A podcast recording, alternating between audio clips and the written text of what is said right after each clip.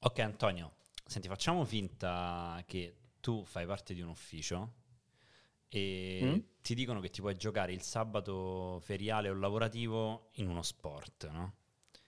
Oppure in un gioco. Che sport o gioco Ok. faresti? Allora, o ci giochiamo a birra e salsicce, Che però come Memore- funziona? Come funziona? beh, birra, salsicce, se hai visto i film di Bud Spencer e Terence Ah, ok, Hill, chi- ne mangia di più? esatto, e in minor tempo. Ah, ok.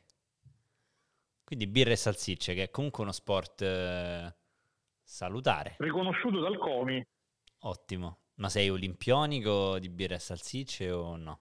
Eh, sono un veterano, oramai sono un po' in ritiro perché ho un'età, però ho, ho avuto i miei bei momenti. Va bene, va bene. Quindi sei fuori forma, però comunque un campione. Sei, Sono un- ben allenato sei sempre. tipo Francesco Dotti, diciamo. Beh, sì, eh, ho, ho meno problemi sentimentali per ora, però va bene. Ok, quindi diciamo, oggi abbiamo come ospite il Francesco Dotti della birra e salsicce italiano. Perfetto, direi. Che poi in realtà su questi sport alternativi, secondo me, tipo freccette, tipo birre e salsicce, tipo braccio di ferro, in realtà la forma fisica non sempre coincide con la perizia sulla disciplina. Sbaglia Antonio? No, serve tanta applicazione nel tempo e lo sviluppo di una certa tecnica anche.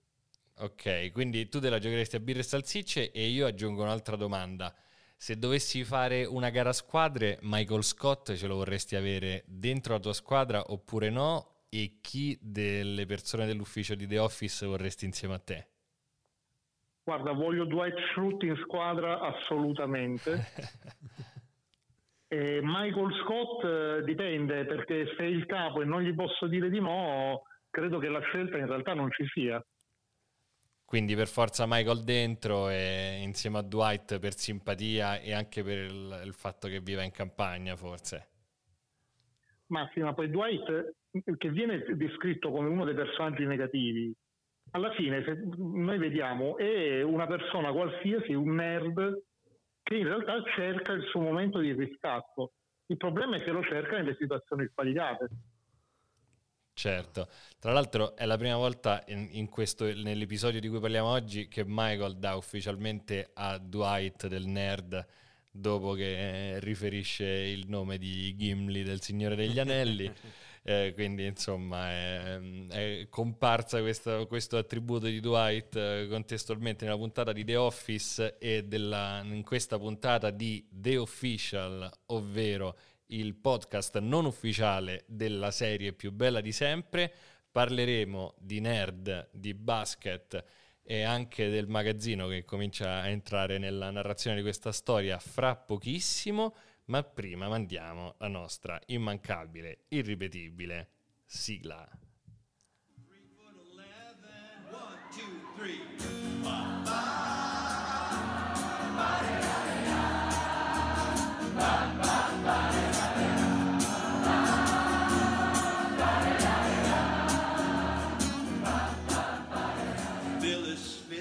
Ed eccoci qua, ritorniamo negli studi creativi di Creativa che produce questo podcast. Oggi nell'ufficio insieme a me Federico c'è Antonio. Antonio, bentornato, benvenuto di nuovo, dai. Grazie dell'accoglienza, ragazzi. Beh, È un ufficio metaforico questa volta perché per la prima volta non abbiamo l'ospite in presenza. Vabbè, però è un ufficio smart working, Sì, no? sì, è smart. Eh, ci adattiamo ai tempi, tra The l'altro. Office è una serie comunque pre-Covid, visto che lo smart working non l'avrebbe resa possibile, lo possiamo dire? Assolutamente sì, e tra l'altro Antonio è in collegamento quasi da un altro continente, possiamo dirlo Antonio o ha un'ombra di discriminazione questa cosa?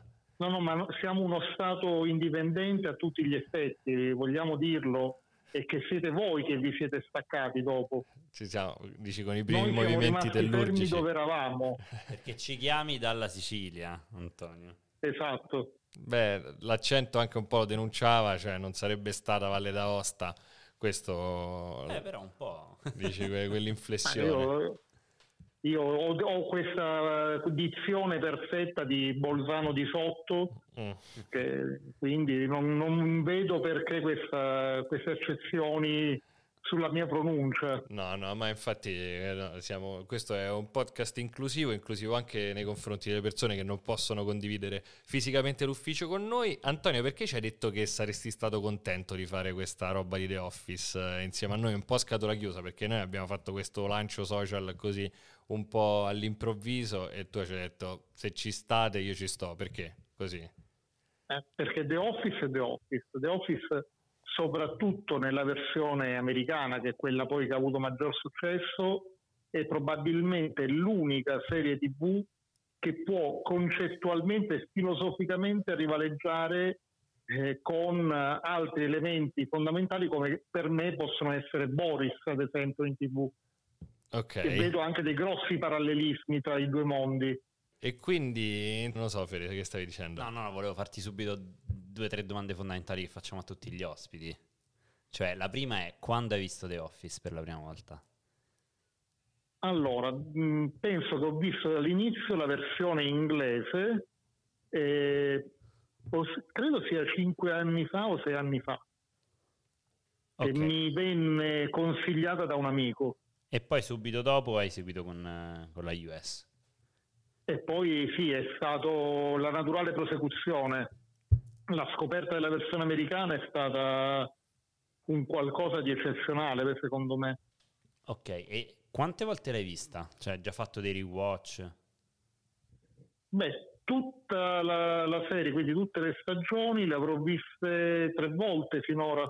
Ah, ok, quindi stai oltre i 600 episodi, diciamo, di visione. Siamo, ieri eh, abbiamo fatto un pochino il calcolo di tutto quello che poteva, di, della durata integrale della serie di The Office e siamo abbondantemente sopra quanto abbiamo detto, le 5, no, 200 episodi per 20 minuti, sì, diviso 3. Sì, esatto, dovrebbero essere su sì, intorno 60-70 ore. ore. Quindi tu stai oltre le 200 ore di visione, Antonio, il che fa di te assolutamente un veterano di questa serie. L'ultima domanda che facciamo è qual è la tua Federico mi corregge giustamente perché The Office è la tua serie preferita? Sì, no? E se non lo è, qual è la tua serie preferita? Allora, partiamo dal presupposto che avendo io un'età, eh, quando io vado a includere nelle serie anche i vecchi telefilm, sicuramente The Office è tra le prime cinque che posso citare poi che hanno un valore affettivo per me, De Boris lo abbiamo già detto, ma è, è, quasi obbligato, devo dire, una menzione per Boris. Io sono un fan di Ralph Supermaxi Eroe, non so quanti di voi lo ricordino. Eh, questo Anto è veramente una chicca sì, per specialisti sì, esatto. su cui facciamo difficoltà. È uno dei miei modelli di comportamento. Ti dico solo che quando hai pronunciato Ralph pensavo dicessi che dicessi sono un grande fan di Ralph spacca tutto, che a questo punto mi viene da pensare è un riferimento alla, alla serie che citi tu che io devo confessare la mia ignoranza, non la conosco proprio. No, no, no. Guarda, è, è stata la prima serie tv, credo, di supereroi che ha avuto, diciamo, più di una stagione.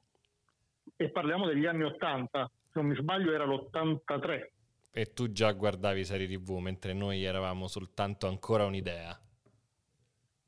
Eh, una, ho, un'anzianità di servizio notevole. Vabbè, sei un esperto, sei un esperto che viene da lontano, Antonio. Per questo sei il nostro candidato ideale come special guest di questo progetto.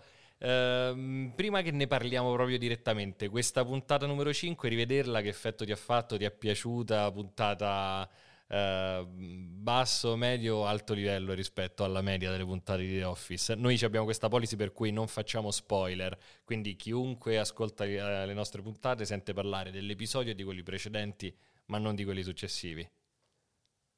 Allora, secondo me è una delle prime puntate eh, narrativamente importanti perché va ad approfondire gli aspetti di alcuni personaggi. Eh, è, è, importante perché si va a inserire finalmente in maniera narrativa importante eh, il magazzino con i personaggi che lo popolano. Uh-huh. eh, e soprattutto va a caratterizzare, staccandosi dal, dalla versione inglese, anche alcuni dei personaggi del, dell'ufficio, quindi della sezione vendite. In particolar modo Dwight qui comincia ad avere alcune caratteristiche che eh, lo distinguono dalla versione inglese de- del personaggio che era molto più inquadrata e molto più eh, orientata sul semplice psicotico da ufficio. Vabbè, ma tu sei proprio un, sei un accademico di The Office, anche con questi termini comparativi, Antonio, che ti fanno, esatto, un, uh, un dottore in The Office. Ma prima di entrare direttamente all'interno della puntata, facciamo il nostro classico riepilogo a favore degli ascoltatori e delle ascoltatrici che o non hanno visto questo episodio oppure l'hanno visto tanto tempo fa ma non hanno tempo di riguardarselo. E Federico, che succede dentro all'episodio numero 5, stagione 1, ovvero basketball? Basketball che in italiano ormai ci ha preso questo vizio, si chiama giochi di potere. Giochi di potere? Sì, veramente no, giochi un, di potere. Forse la traduzione... Però ci dice qualcosa, no, sono i traduttori che ci dicono qualcosa. No, no. Eh, tra l'altro non capisco bene a quali giochi di potere si riferisce, cioè tra quelli tra ma Michael, no, dipendenti, Ma sì, Jim, Roy.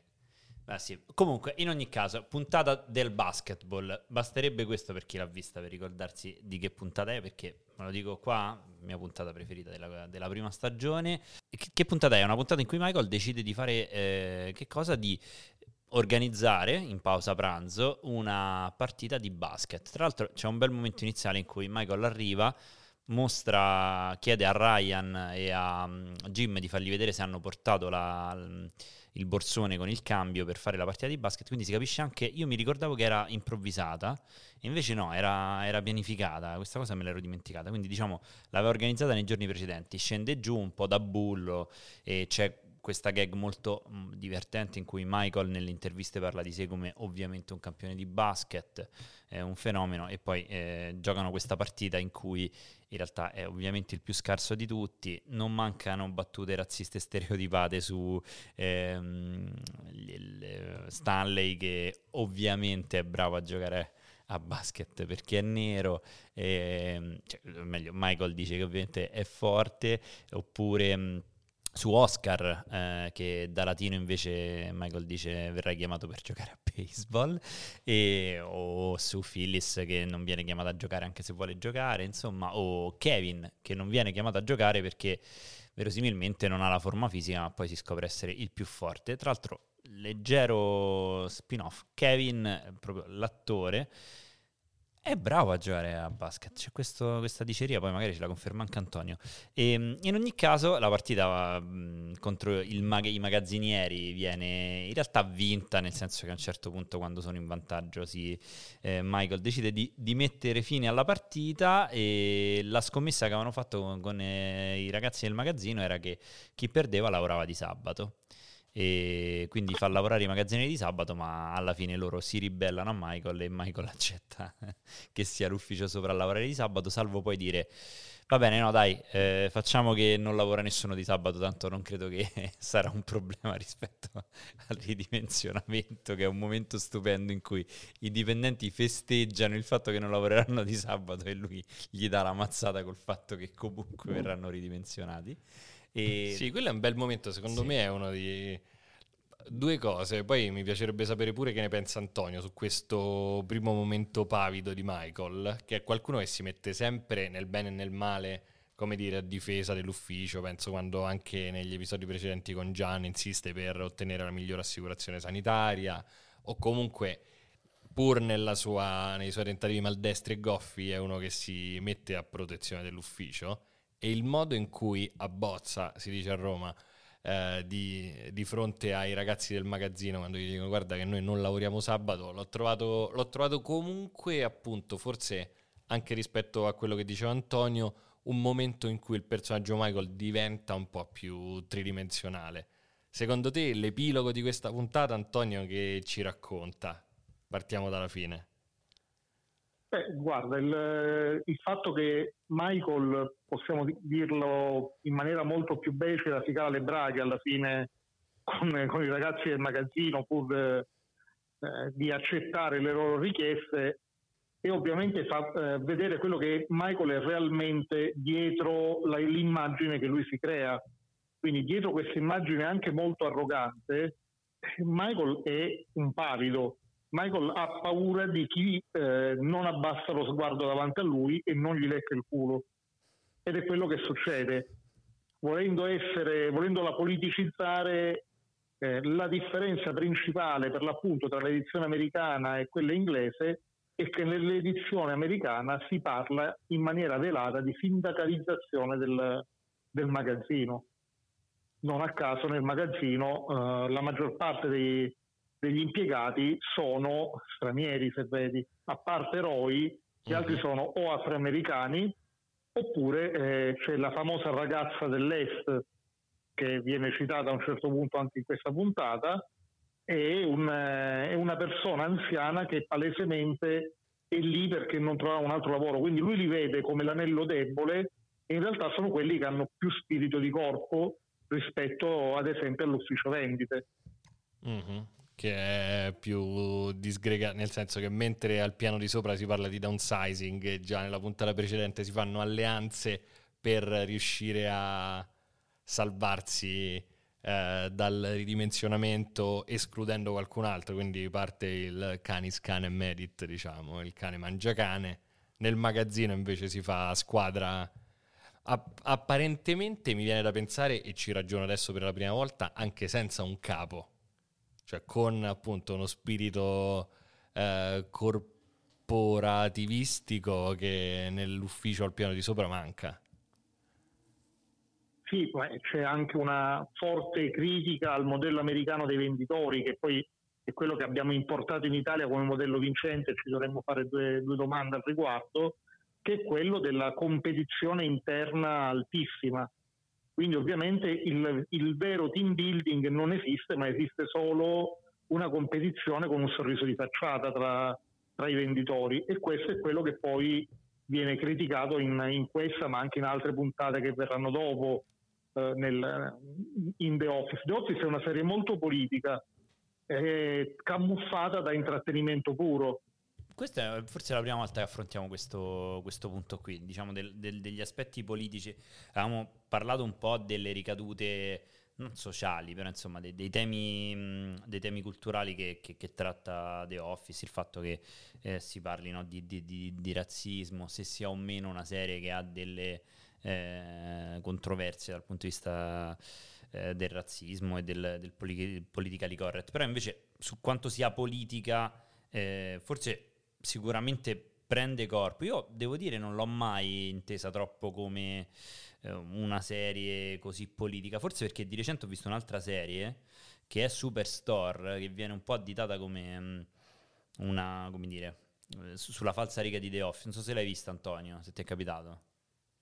Sì, nasce diciamo con gli stessi intenti, alla fine sono, se tu vedi, sono gli staff di Saturday Night Live che vanno a inserirsi, perché anche Superstore non è una serie originale, ma il remake, ora non mi ricordo addirittura se è di qualcosa di messicano.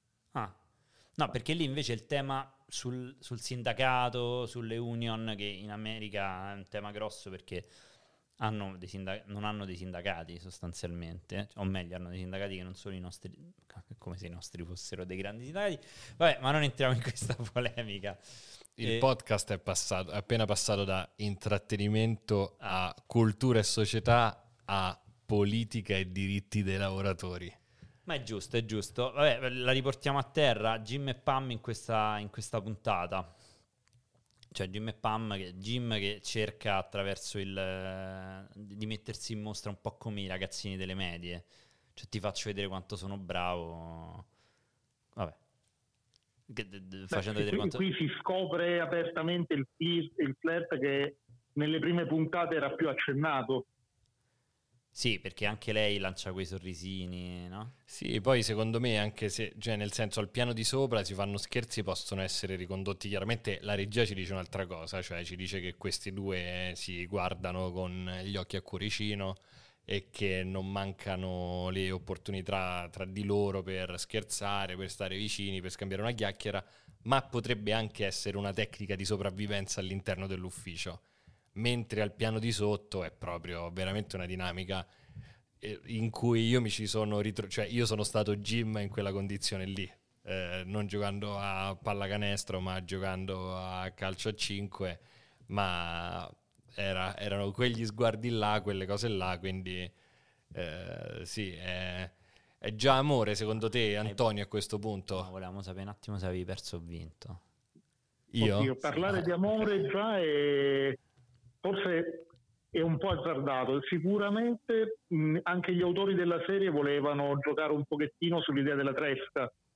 Quindi, mm-hmm. perché Roy e Jim sono due lati della, della, stessa medaglia, cioè Jim comunque viene da un ambiente più eh, borghese, definiamolo così, e quindi ha un lavoro più borghese che quello del venditore, mentre Roy, che sotto molti punti di vista e l'alter ego di Jim è quello proletario, quindi anche con uh, delle, degli istinti, delle conoscenze più basilari, eh, meno, meno, curate, meno, meno, architettate di quelle di Jim. Mannaggia, come fai di fa per Roy? Ma Beh, questo è un punto di vista veramente. Secondo me, Antonio guarda The Office eh, con il capitale sotto la mano sinistra, tipo giuramento. È così, Anto?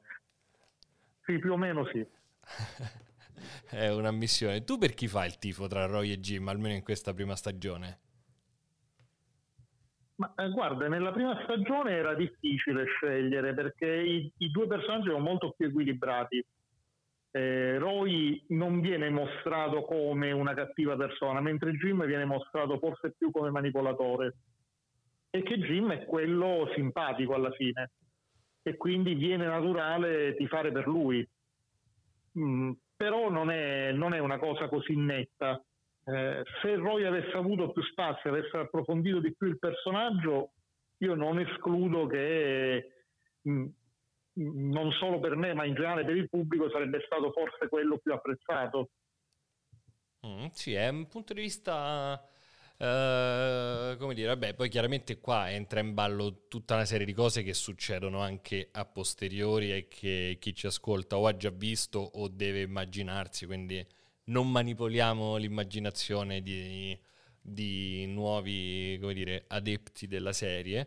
A me, insomma, volevo tornare un attimo su quello che dicevi proprio allo stra inizio di questo episodio, Antonio, sul fatto che in squadra ti ci metteresti Dwight, perché secondo me Qui forse è la... Mm, cioè mentre negli episodi precedenti Dwight, cioè l'assertività di Dwight è comunque quasi sempre vincente o comunque in ogni caso uh, trova l'approvazione di Michael che comunque preferisce, seppur tenendo la bada, um, avercelo a fianco.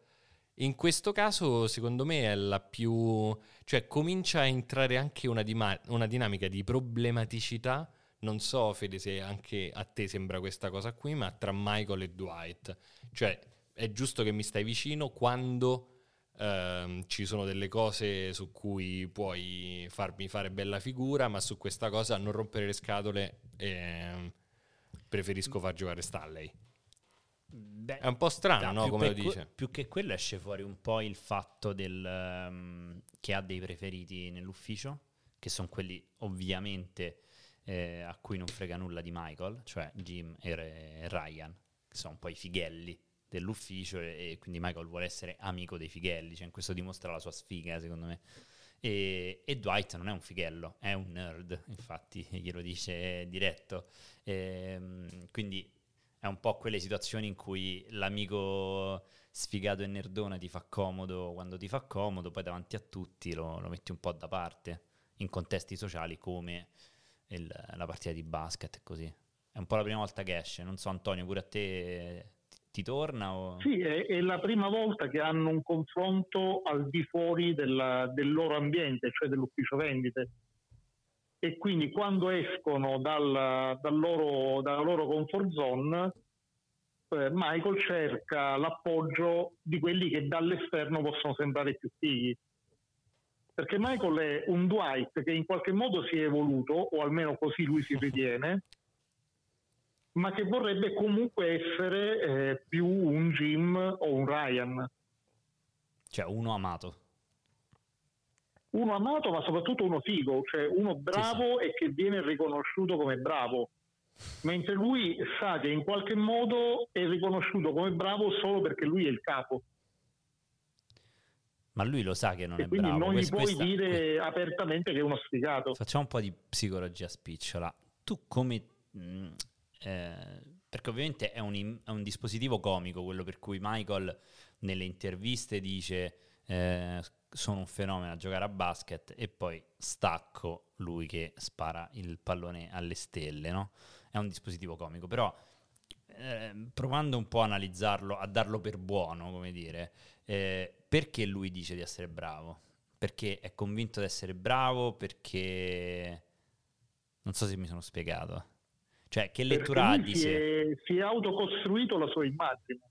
Cioè, ma voglio dire... È quella è un... che ha venduto ma è un po' una cosa mh, mm, in cui fa il gradasso eh, sperando di non essere scoperto o è proprio una cosa di cui non hai lettura, quello che sei scarso? Mh, mm, è una via di mezzo, nel senso che lui fa il gradasso, però eh, si convince in qualche modo di poter apparire più bravo di quello che è eh, soltanto vendendosi bene. Torniamo sempre al discorso del modello di vendita americano sì, io vero, ti posso, vendere, ti posso vendere una mucca e dirti che è un cavallo e se te lo dico tante volte tu ti convinci che è un cavallo. E Antonio, in, su, in questa prima stagione ci stiamo interrogando ovviamente su che cosa si prova guardando The Office ehm, la prima volta, le sensazioni abbinate alla prima visione. Abbiamo tra l'altro esplorato, diciamo, abbiamo avuto ospiti che hanno visto The Office a diversi livelli eh, tra cui chi come me e come un ospite di un'altra puntata hanno dovuto ricominciarlo due o tre volte la prima volta che hanno cominciato a guardarlo. Eh, ti ricordi eh, che diciamo sentimenti o percezioni avevi abbinate alla prima visione di questa stagione? Cioè che te ne pareva dei personaggi dopo un centinaio di minuti di girato? Beh, la, forse ecco proprio la stagione quinta, per l'appunto la, la puntata numero 5 la, della prima stagione è quella che dà lo stacco, comincia a scavare un po' nei personaggi perché prima era proprio il remake puro dell'edizione inglese eh, che aveva dei tempi che non si adattavano secondo me agli attori, quindi eh, suonava tutto come rallentato, filtrato. Eh, qui invece cominciano a venire fuori le, le particolarità e le originalità dei personaggi.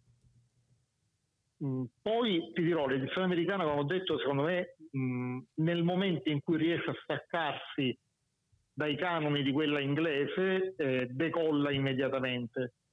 Eh, all'inizio, soprattutto se hai già visto quella inglese, cominci veramente con un senso di stanchezza della serie già la, tra la seconda e la terza puntata e lì diventa un po' un atto di fede andare avanti e la, la forza forse anche quella delle puntate brevi di circa 20 minuti.